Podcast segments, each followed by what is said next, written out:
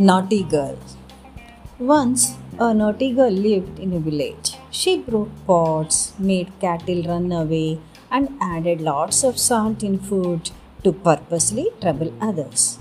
She caused trouble in the entire village. People were fed up and decided to teach her a lesson. One day, the girl was playing. A few men went to her and said, A huge man lives on the hilltop. He sleeps only. If you wake him, we will give you gold. The girl was very happy. She agreed and went on the hilltop. There she saw a huge man sleeping. She tickled him by putting pieces of grass in his ear and nose. The man got up. He caught hold of the girl and shouted, How dare you wake me up?